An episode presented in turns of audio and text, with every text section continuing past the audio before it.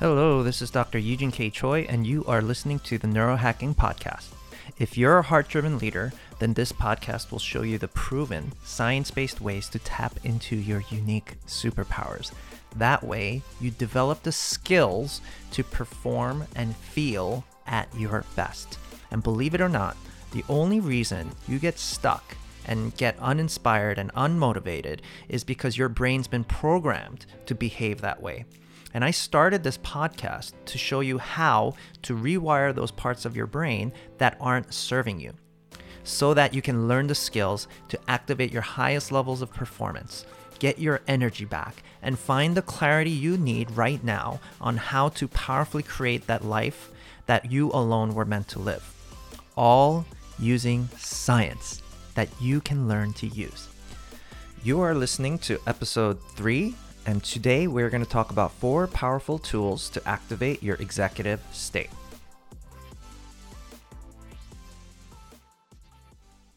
You know, one of the most exciting things about where science is at today is that we know more about the brain than we ever did before 20 years ago.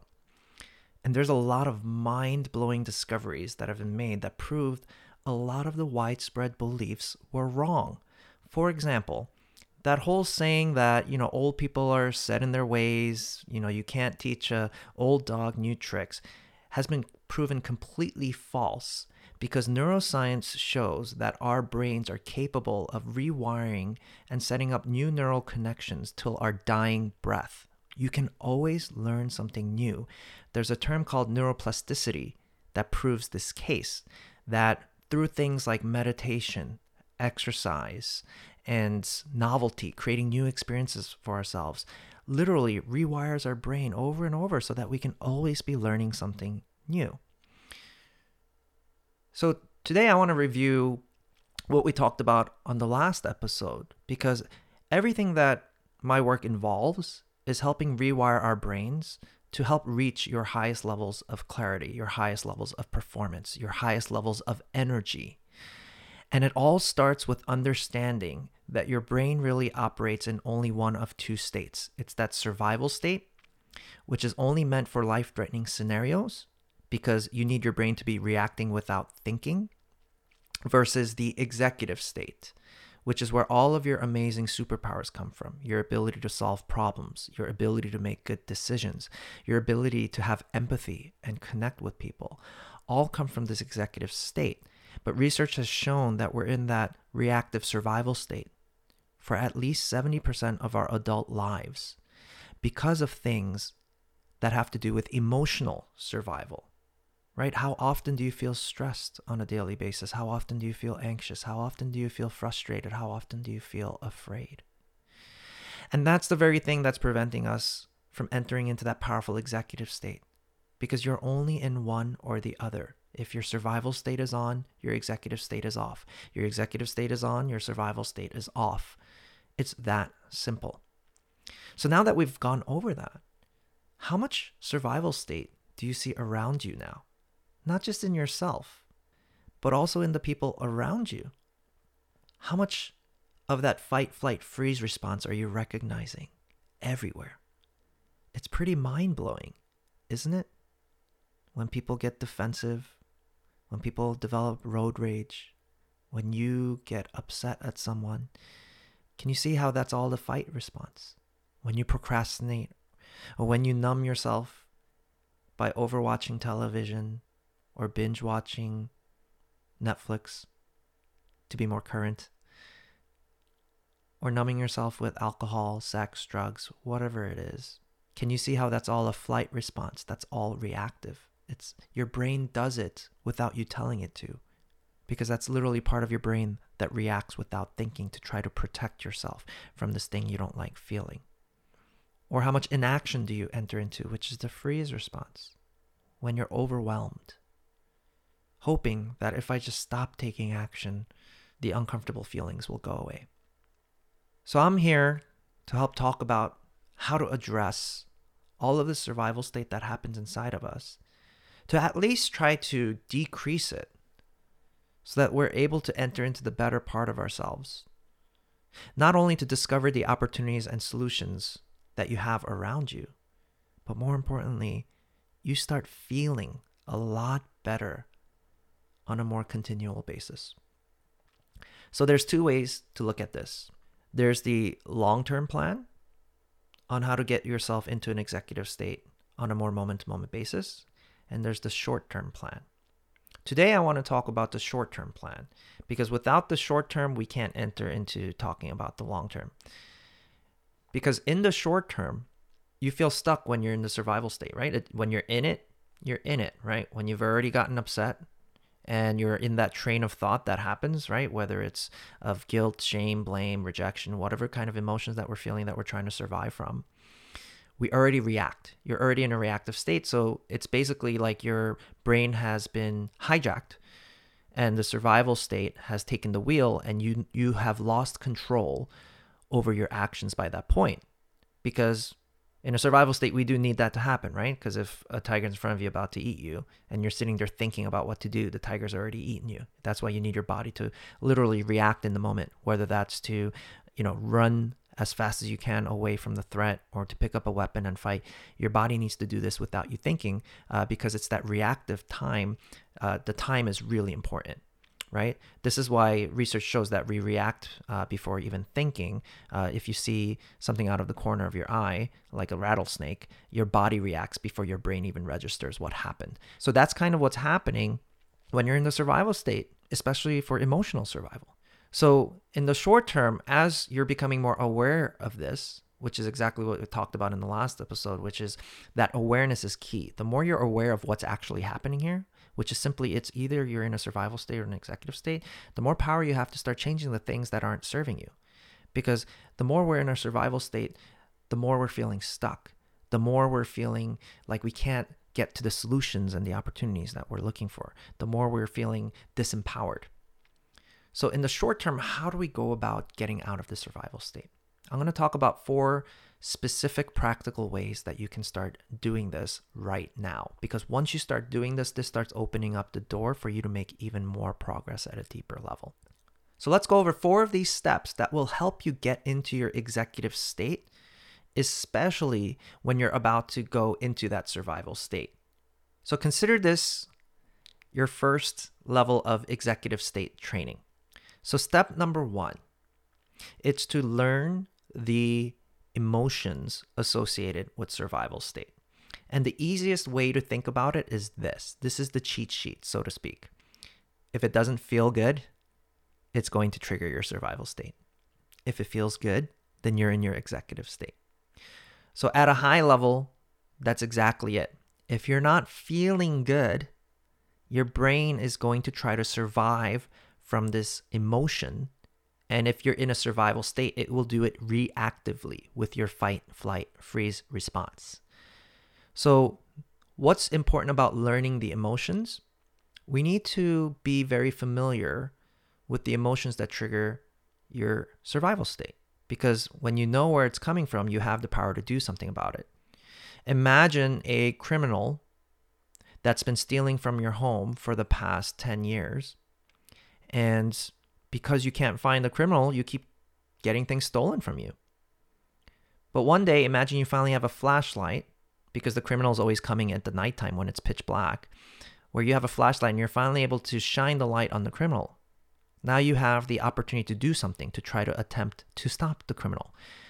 This is what it's like with our survival state. You have these emotions that hijack your brain and turn on the part of your brain where now you're not thinking anymore and you're just reacting. So you've lost control over your actions awareness of which emotions are causing this is the key first step.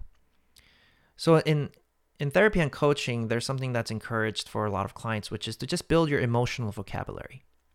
Whether that's sadness, happiness, joy, jealousy, all the emotions that come uh, from from the Inside Out movie, right? Um, so the way to think about it is this: when you start learning the emotions, now you can start labeling your emotions. And this is the part that literally can get you out of a survival state and into your executive state simply by building this practice on a daily basis. So, what do I mean by this? I'm going to share a, a story about research that was done on the brain. So, they had a group of participants with brain scans tied to their heads. And remember, there's two parts of the brain. There's the the, for the purpose of this conversation, which is the survival state brain, uh, which is located in the backside of your brain. It's called your amygdala. And then you have your executive state brain, uh, which mainly comes from your prefrontal cortex, which is behind your forehead, which is where all of those amazing critical thinking skills and, and creativity and intuition and all that good stuff comes from. So, the purpose of this research study was to see which part of the brain lit up based on different emotions that the brain was recognizing. So here's what happened. You had the researcher that would show a picture of someone's face that was in a survival state. So an anxious face, uh, an, an angry face, a scared face. And as soon as the researcher showed the participant that photo, what happened was the brain scan detected immediate activity in the amygdala, which is the survival state brain in the back of the head. So it was already entering into that fear survival state just by seeing the face. But what was interesting was the researcher would ask the participant, Hey, can you tell me what emotion you're seeing on this person's face? And as soon as the participant named the emotion, saying, Oh, that's easy, this is uh, sadness, or that's anger, or that's fear, what happened was the amygdala turned off, right? The survival state turned off, and the executive state turned on. Activity in the prefrontal cortex turned on. So, what's amazing about this? It's when you label in emotion, it literally turns on your executive state. Why does this happen? Think about this. To label something, it requires you to think about it, doesn't it? And when you're in a survival state, you're not thinking. Your brain is literally not capable of thinking because it's just reacting. So that's why if you spend moments throughout the day just labeling your emotions, you're keeping yourself in an executive state. Now, there's a nuance here. I learned it from a great clinical psychologist friend of mine. His name's Nick Wignall. And he showed me that there's a subtle yet important difference on how you describe your feelings. So, for example, there's a big difference between I am sad versus I feel sad.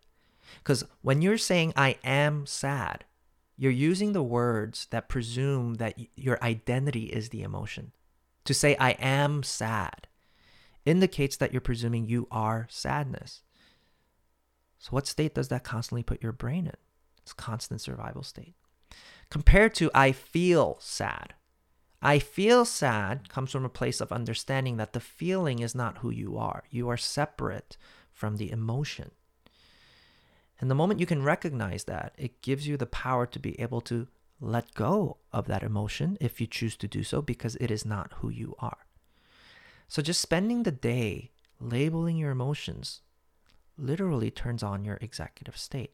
I feel sad. I feel anxious. I feel happy. And the more you do this, the better you will feel. And it's usually very subtle, but you will feel it the better that you get at doing this with yourself. So let's go over the second step. Step number two. Step number two is learning the physical sensations associated with each state. There's two parts of your nervous system, if you remember from anatomy class or biology class. Just like your brain has an executive state and a survival state, so does the rest of your nervous system. It's called your parasympathetic and your sympathetic nervous system. Uh, the the simple way to just think about it is your parasympathetic. If view it as the brakes of a car, for example. It slows your body down. It helps your body relax and recuperate versus your sympathetic nervous system, view that as the accelerator, the gas. That's when your body is starting to ramp up. So this is when you're nervous. This is when you feel like you're under threat. You're about to be attacked. Your body's going to start ramping up to try to protect itself, right? So just view one state as your rest and digest state. This is where your relaxation and recuperation happens and your executive state is able to turn on versus your fight flight freeze state, which is where your survival state is coming from. So think about what happens in your body when each of these states turn on. So if you're in a survival state and you have a you're in front of a tiger that's about to eat you, there's a lot of things happening in your body, isn't there? Your heart's starting to race, your breathing becomes more shallow because you're trying to get as much oxygen into your body as possible. Your digestion system slows down because blood's flowing away from your digestive system because when your life is endangered, this is not a time to be eating. So it's trying to use that blood flow elsewhere in your body to try to protect you, such as your muscles. And all of these things are happening in your body. But the thing to know is when you're in that fight, flight, freeze state, your body is actually wasting a lot of energy to try to protect itself. This is why also a lot of people feel tired who are stressed out all the time because when you're stressed, your body is in that fight, flight, freeze response. It's in the survival state. Because guess what's pumping through your blood when you're in a survival state? Number one, it's cortisol, which is the a steroid that gets produced in your body to handle stress. And we know that long-term exposure to cortisol actually tanks your immune system. This is why a lot of people get sick as well, long term. The second chemical that goes through your body is adrenaline. So this is why a lot of people are tired. Even though you sleep all night, if your body's been in a survival state, it's wasting a ton of energy. It's like having a ton of caffeine pumped through your blood every night. So even though you sleep eight hours or 10 hours and you wake up, you're still feeling tired, that's the reason why. So this is what survival state does to your body. Compared to the executive state, that's when your body's at rest. Now your body's able to actually heal. Your body's able to recuperate, restore balance. And this is an actual physical sensation that's happening in our body. Because think about it if you're in survival state for about 70% of your adult life, think about what's happening to your body. It takes a huge toll. So it's no wonder, you know, having come from a healthcare background, I've seen a lot of people get sick simply from things like stress, frustration, anxiety, and their body takes a huge toll, even to the point where people become bedridden for a period of time, where their body literally has to shut down to try to recuperate because they're not making conscious decisions to rest. So when you start becoming aware of this, think about how often your shoulders might be scrunched up from stress or how often your muscles feel tense. The better you become at noticing this, the better you're able to pick up, oh, I must be in survival state for some reason, even though if it's a habitual pattern that you have. The more you become aware of it, the better you're able to get out of it. Because here's what's really, really important when you start paying attention to your body more, you're able to get yourself in the executive state even more effectively. Because guess what part of you is the first part to react to information? It's your body, right? This is why we react without thinking even before it comes to our awareness. If there's a rattlesnake in the corner of your eye that your eye senses and you just jump without telling your body to jump, it's because your body has already reacted in a survival state to try to protect you. So the more aware you become of your body, because if your body's consistently in a survival state and you're not in a life threatening situation, your body is taking a huge, huge toll on its health. So, what's one thing that you can do on a more consistent basis, starting right now, is taking deep breaths. There's two types of breaths that I recommend to all my clients which is this. Number one is box breathing, which is you just take a five second inhale one, two, three, four, five. You hold that inhale for five seconds. You hold your breath for those five seconds. And then you exhale for five seconds. It's slow breathing in, you hold the breath, slow breathing out. The second type of breathing that I recommend is something I learned from neuroscientist Andrew Huberman where they showed studies of live scans of people doing this breath and it literally calms your body down. It gets your body out of survival state so that it can turn on the better part of your brain, right? Where your critical thinking skills and creativity and performance comes from. So this type of breathing is you take an inhale as much as you can. And then after you take that inhale, you take another inhale. And then slowly breathe all of that air out. So, what's happening when you're taking deep breaths? Because this is a common thing that we hear all the time is to take a deep breath, right?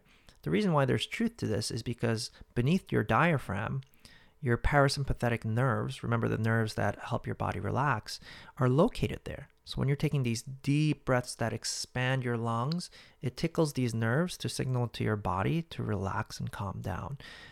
Because you're telling your body, hey, we're not in a life threatening situation right now. It's okay you're consciously making a decision to communicate that to your body so that your body stops staying in that survival state when it doesn't need to be there. So, just breathing does a huge service to your body so that you can turn on your executive state.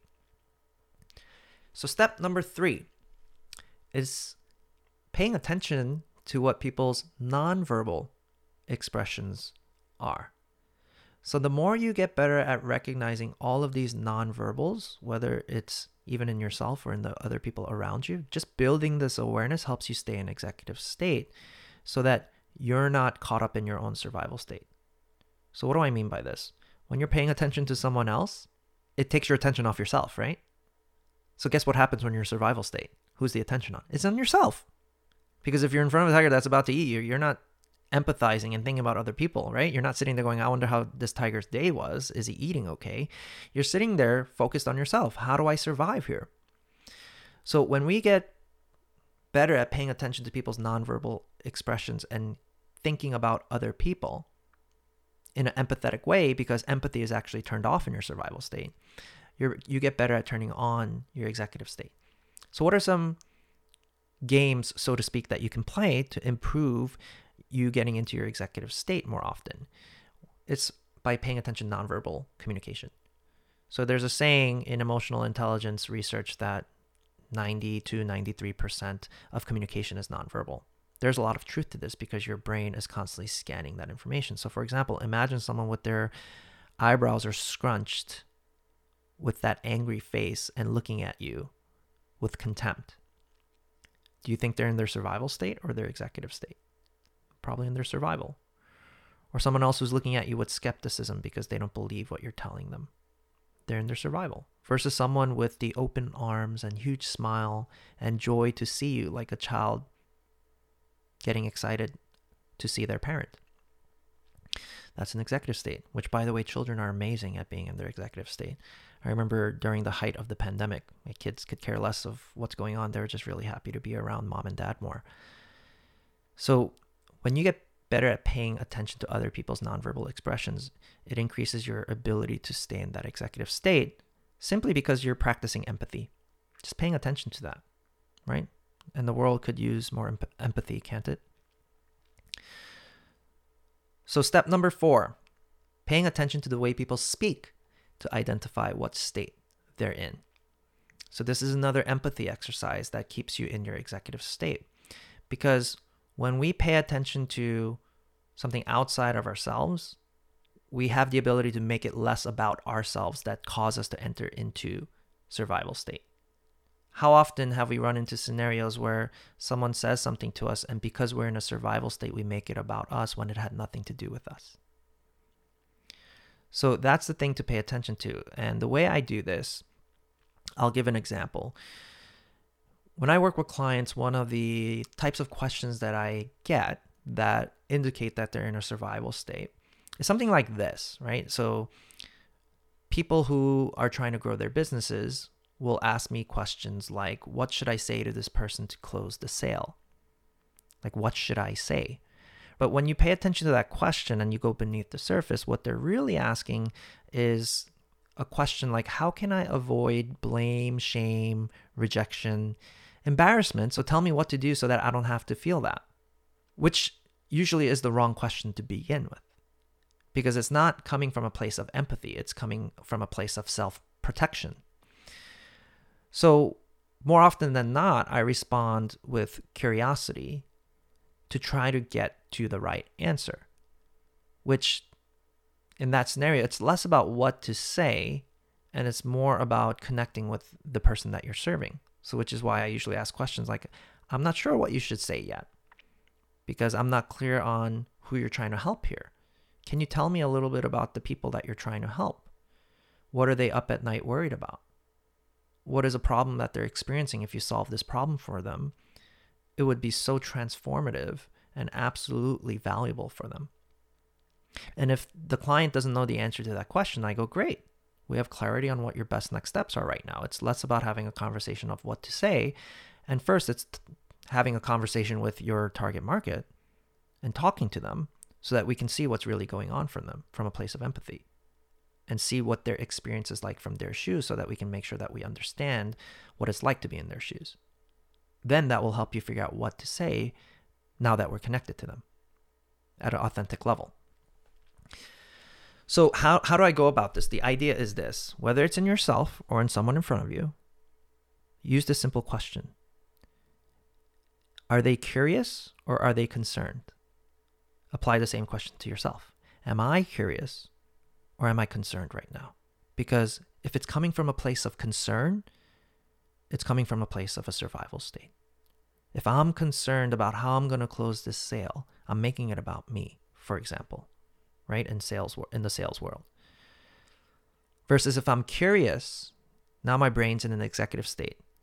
Because your brain can't be curious in a survival state. Remember, if you're in front of a tiger that's about to eat you, can't be curious, you're concerned.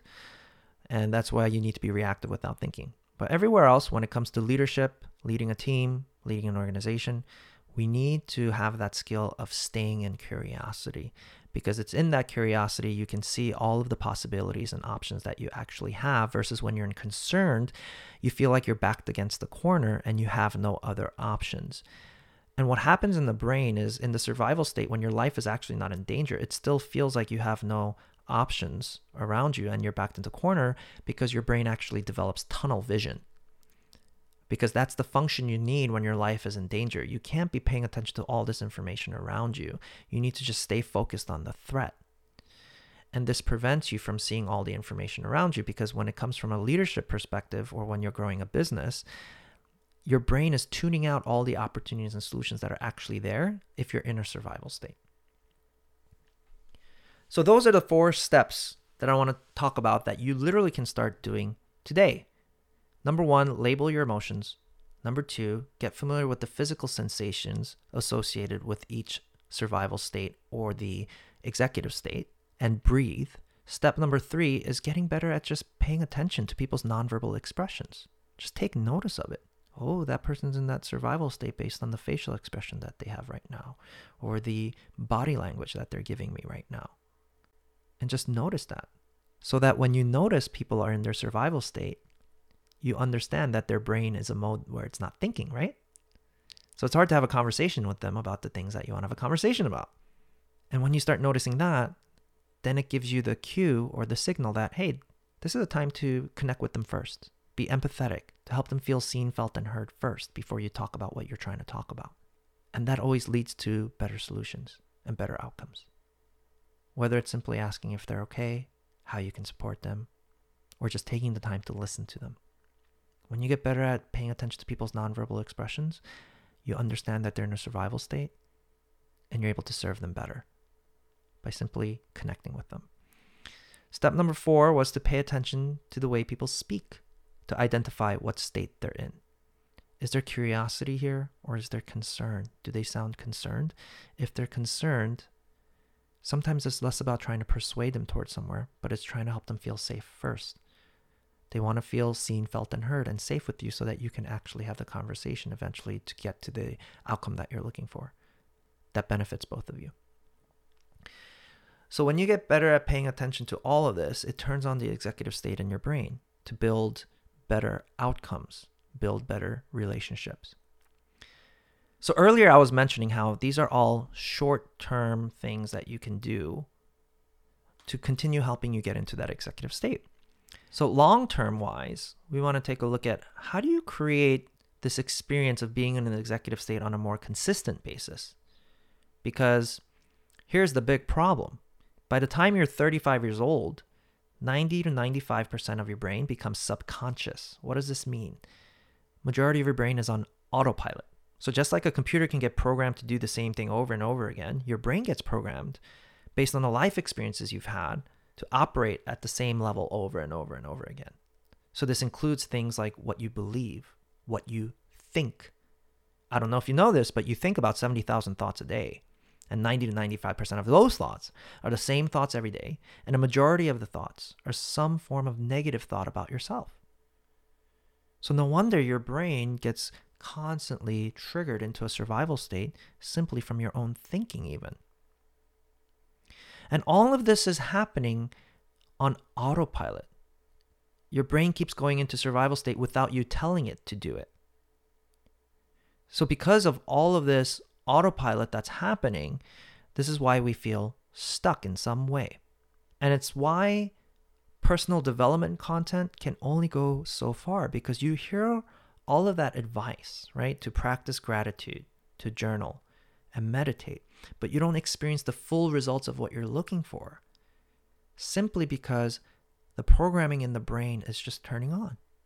No judgment around it. It's just good to be aware of it there is a way that your brain operates at an automatic level. And it does it for survival reasons because we do need habits. It's just because certain programming is actually not to your best benefit, but it's there because of your unique life experiences. And your brain keeps doing things without you telling it to, even though it's not helpful for you. So that's the main question, isn't it? How do you start reprogramming these parts of your brain that are on autopilot that keep you stuck? The parts of your brain that keeps you in anxiety, frustration, confusion, and it feels like this never-ending war to get out of it. So the first and foremost thing is you're doing it right now simply by getting more awareness. As you get better and better at becoming more aware of what's actually happening here, you're getting yourself out of survival state the moment you recognize it. Now you're able to start looking at your brain's default programming that keeps activating the survival state when you don't want it to be activated.